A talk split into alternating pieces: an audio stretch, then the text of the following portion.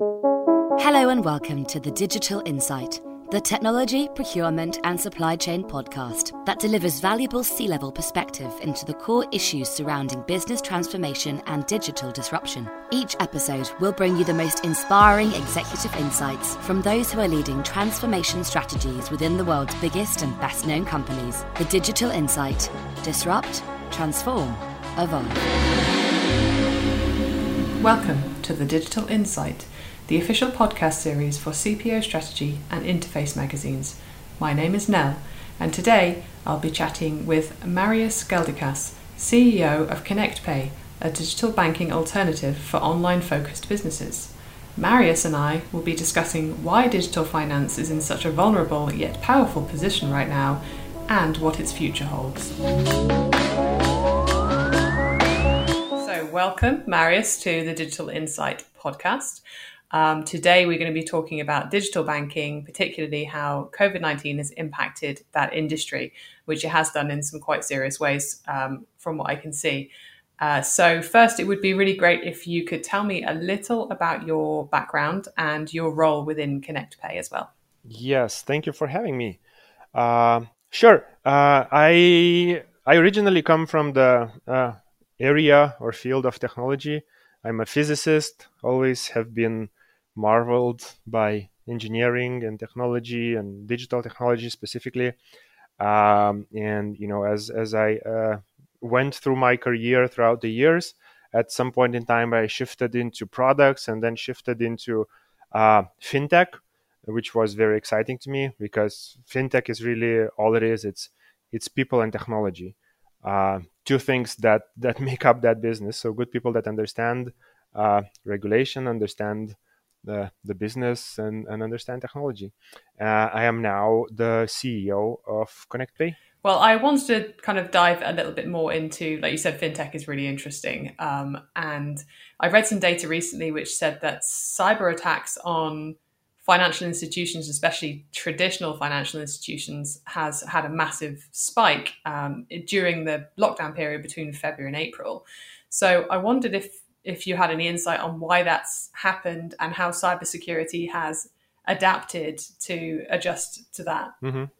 Uh, yeah, I think uh, I think the main reason of why it happened um, is is actually at, at the core of, of the pandemic, which means that you know pandemic means people are locked up at home, uh, and so you end up with uh, um, much more users of digital financial services than there usually are, right? So cash is is unusable at this time when you're locked up. So um, so you have a lot of uh, new customers in the digital um, finance, uh, which some of them are, you know, um, are tech savvy and and others are not. You know, there's a lot of people that never used digital financial services and now now they must. So you have this influx of, of customers into the market. That's number one. Number two, you know, governments reacted and you had these stimulus programs uh, released, which means there's a lot of funds, uh, you know, being distributed through different programs.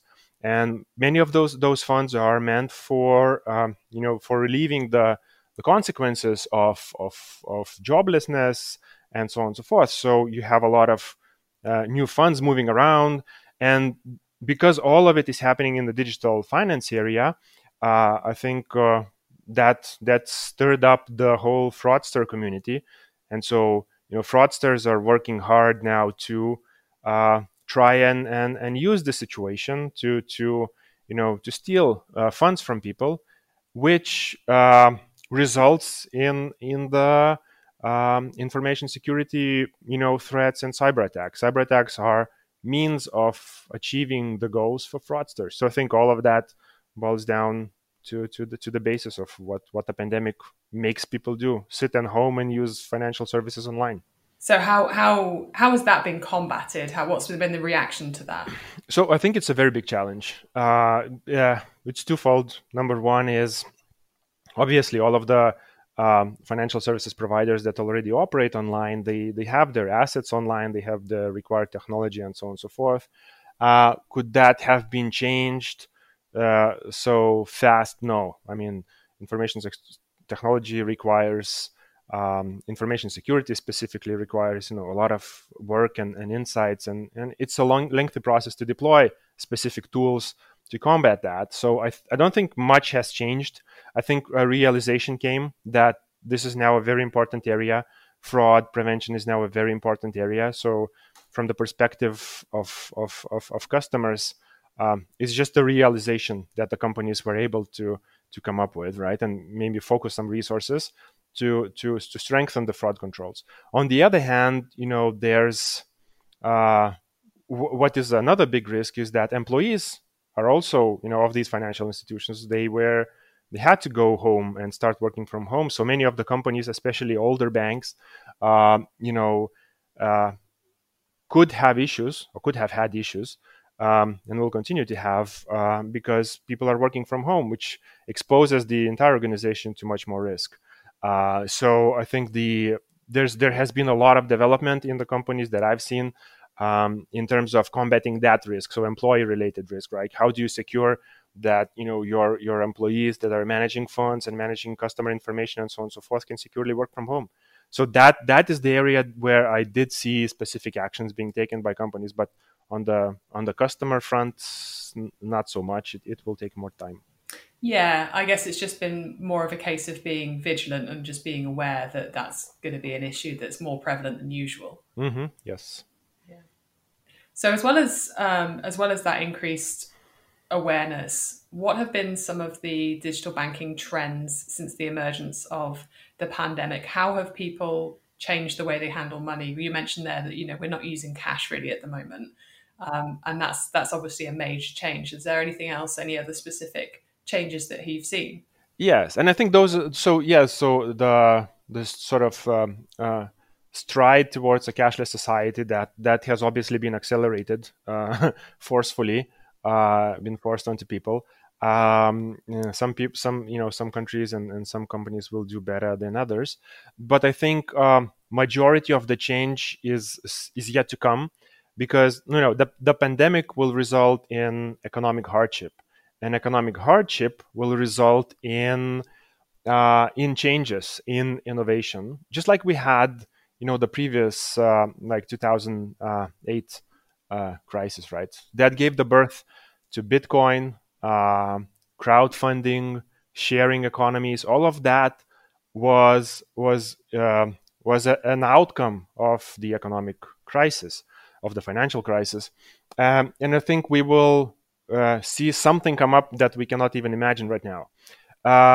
What is the driver for those changes, right? Previously in 2008, what we had was uh, there was a huge loss in trust towards financial institutions, right? So the financial sector was the reason behind behind the crash, and so trust was lost. And so all of these instruments, right, crowdfunding, sharing economy, uh, blockchain technology, all of those were targeted specifically at hey, you know, we don't trust financial institutions anymore. How can we, you know, what can we do to exclude them from the economy altogether? So what will happen now, I think, will be the same. Uh, the same in the aspect, I mean, eh, depending on, on, on the size of, of the downturn of the economy. Uh, you know, I've, I've been hearing that, you know, the Western, um, uh, the developed, uh, you know, markets, uh, the Western European countries have been hit very hard by um, uh, financially by by the pandemic. Uh, this will continue. The there will be financial problems. Uh, it's different because uh, you know previously there was everybody lost jobs and so on and so forth, and and salaries went down and income went down. Now it's it's a bit different, uh, different aspects to to to how how the hardship, uh, what the hardship will be like. Um, but it will still i think i mean i'm going around in circles but it will it will result into something that i cannot um, i cannot come up with right now right i don't i don't know i'm sure we should be on the lookout of what will be the repercussions of the financial uh, hardship that we're about to mm-hmm. encounter mm-hmm. and it will give birth to to some new ideas and new technologies yeah i imagine so because i feel like at a time when people are very aware of their finances, a lot of people having lost their jobs or at least lost part of their income, that um, I, I know from personal experience that people are relying on things like the financial apps that you have that just uh, keep on top of what money you're spending and they tuck a little bit away every month to make sure you're saving. Things like that um, that i feel like that's the kind of element that will continue to evolve and um, and continue to be something that people really rely on um, and that, that that will keep, reinforce some trust in uh, in the digital side of financial um, management uh, yes um, yeah absolutely but again um, like it it will depend on how the uh, financial sector will handle um, uh, the fraud situation, right? The like, for example, the cybersecurity threats that we're facing right now. So um, you know, it's it's easier for uh, smaller and more nimble fintechs to adapt uh, to new environments. It's harder for um, for the big banks to adapt to to the new environments, meaning the the whole you know the lockdown and, and you know more users, uh, more funds being thrown around, and more fraud. So as a result of that of that fraud, what could happen is, you know, if let's say, you know, financial institutions or fintechs do not manage to protect their customers, uh, uh, it could mean while the banks do manage to protect their customers and their consumer uh, funds and money, uh, what might happen is, you know, the small fintechs might lose trust, uh, and that could be uh, you know a very big problem for the development of of this industry altogether. Uh, but it could be the other way around, right? Maybe the banks, you know, mean, uh, do not protect their consumers as well as fintechs. Then it will be the other way around. So it's all, you know, it it all needs to play out still uh, to see what's going to happen. Yes, yeah, it's difficult to predict it at this point. Um, so, so what do you? We touched on the cashless society earlier, but what are your thoughts on a cashless society? And if if you do think it's inevitable, what are the barriers there? I I do think uh, it's inevitable. I think the the entire world is going towards a cashless society uh, at different speeds. Um, but uh, like for example, the Nordics, the Nordic countries are uh, the biggest cashless societies in the world, or you know they have uh, uh the most transactions and payments being done um, via digital instruments. Whereas other countries, you know, UK is about what five years probably behind the Nordics. Uh, US still cash is very important. People love cash in the states, so they're about ten years probably behind the Nordics. However, the direction I think it's the same. It's it's all going towards cashless. There there the reasons for it, um, obviously, internet penetration, mobile phone penetration, uh, those are the, the key factors towards how fast uh, will we get to cashless society in country by country.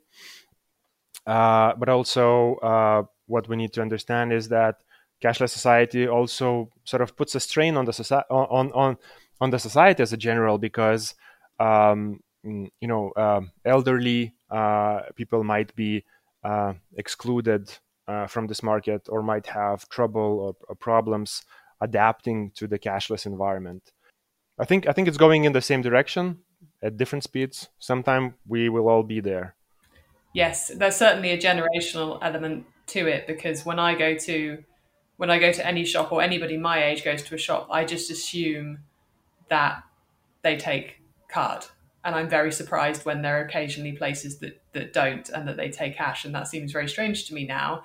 But I know that you know my my dad and my grandparents' generation, that's not the case. Yes, uh, there is so like, but there's another aspect, right? So yeah, the the the sort of the the push towards the cashless society is is driven by two things. So one is the the new user or the new consumer. So these are you know new people take you know the, the new generation for them uh, funds or sending like for example my son right so he deals in roblox so which is a digital currency in in this game that he plays and it's very difficult to to to to draw a connection between you know real funds and real money which is an outcome of work and effort into you know how does that result into virtual currency so for these people the value the money um, in the digital area is is is part of where they are and what they do online, right? It's, it should be as simple as social networks and messaging, sending a picture and whatnot.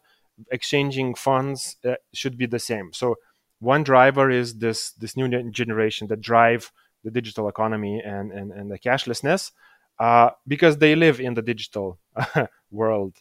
Uh, the other part is the actual financial institutions. I think that that drive the cashless society, and but their reasoning is different. Their reasoning is uh, efficiency. They want to cut, cut costs. They don't want to, you know, have uh, physical retail locations. Nobody wants to, you know, transport cash, count cash. Uh, there's, you know, fraud related to cash and and and and, um, and fraudulent money and so on and so forth. So the financial institutions are driving it from another perspective. So I think we have two very strong drivers for for the cashless society. And as the young generation, you know, we get more and more of these X, Y, Z uh, generations, uh, uh they uh, they will continue to to demand cashless, and eventually we'll get there. Yes, and it is very much about that. You know, demand is what will drive those changes anyway. So that makes sense. Um, we talked we talked about the fact that it's it's really hard to tell exactly what's going to happen post post COVID, whatever that means. But I wondered if you if you had any ideas on whether there'd be any uh, specific fintech developments created for, you know, for our digital banking future, for the post-COVID future, or if there are plans for anything that you know of. So yeah, as as I mentioned, I'm I'm not aware of, of any specific uh, dealings like the, I think everybody, including us at ConnectPay, what we focused on was, hey, you know, we cannot work together in the office anymore. We need to move, and that immediately, you know, spikes the risk and how do we tackle this risk? How do we ensure people can work from home securely access to data and so on and so forth? So that was the the first sort of leap to uh, leap uh, and the first focus of of the develop, uh, development in terms of technology that that we did and and process and security and whatnot. Um, so i think that was done by everybody and one of the things that that was discovered was um, and i think it was discovered and you know by many participants of the market that I've been talking to is uh, you know it's actually even maybe even more efficient to allow people to work from home as as long as you control the risks. So I think that's a that's a discovery that uh, uh, that working from home is possible. Uh, it's as efficient or even more efficient. It is much more motivating to the people to work from home and so on and so forth. So I, th- I think changes related to that, how you work, uh, how you interact with your uh, you know peers and, and, your customers and so on and so forth while being on the go or, or being at home that that will definitely uh, get attention from from from funding uh, from the perspective of developments in organizations and from the perspective of maybe some new fintechs or new services that allow you to to facilitate that. Uh, so that's number one. Uh, number two as i mentioned i i don't i don't think the covid itself will will have an impact, uh, but the aftermath of economic hardship will have an impact of what is is is uh, is the next thing uh, in terms of technology being developed in fintechs. Uh, that I think that that's still TBD. But but finally, really, the, the the big question, I suppose, is is do you think it is it safe to say the digital banking and digital uh, financial services are can no longer be you know thought of as a luxury but are a necessity at this point. Absolutely. We see that you know the world is much more fragile than we thought. Uh, we we are forced we are all forced to go online work from home uh, you know not only work from home but also you know use access our financial instruments from home uh, shop online uh, and and so on and so forth. You know, get government funding and and stimulus online without going anywhere and so on and so forth. It is a necessity. It is definitely not a luxury, uh, and everybody will have to adapt to that. I just wish, I really, really wish there is. Mm, uh, it's less painful uh, as as it is um, not as painful uh, as it might be right? For everybody to, to transition i just really hope people don't don't lose on their money. They don't get defrauded. They don't get uh, they don't lose their assets. Uh, i did see some information on the on the dark dark web. So there's actually like they are actually selling um, like uh, uh, scam frameworks and scenarios or how to's online in terms of how to scam or defraud one you know one surplus program or another. So it is very intense. It's, it's pretty much a war out there right now. And that's a big concern for you know you mentioned earlier on maybe older people or whoever doesn't have a lot of experience in uh, the digital side of finance then they are that makes them susceptible to the risk of being defrauded like that. Yes especially the vulnerable people. Yes. The yeah. youngsters they they probably can handle but yeah, the, the vulnerable people, that's that's going to be a challenge. Thank you for listening to the Digital Insight Podcast in association with the Interface.net and CPOstrategy.com. The Digital Insight is brought to you by B2E Media Limited. We hope you enjoyed this episode. Please remember to subscribe, rate, and review. And don't forget to check out our podcast archive at www.b2e-media.com forward slash the digital insight.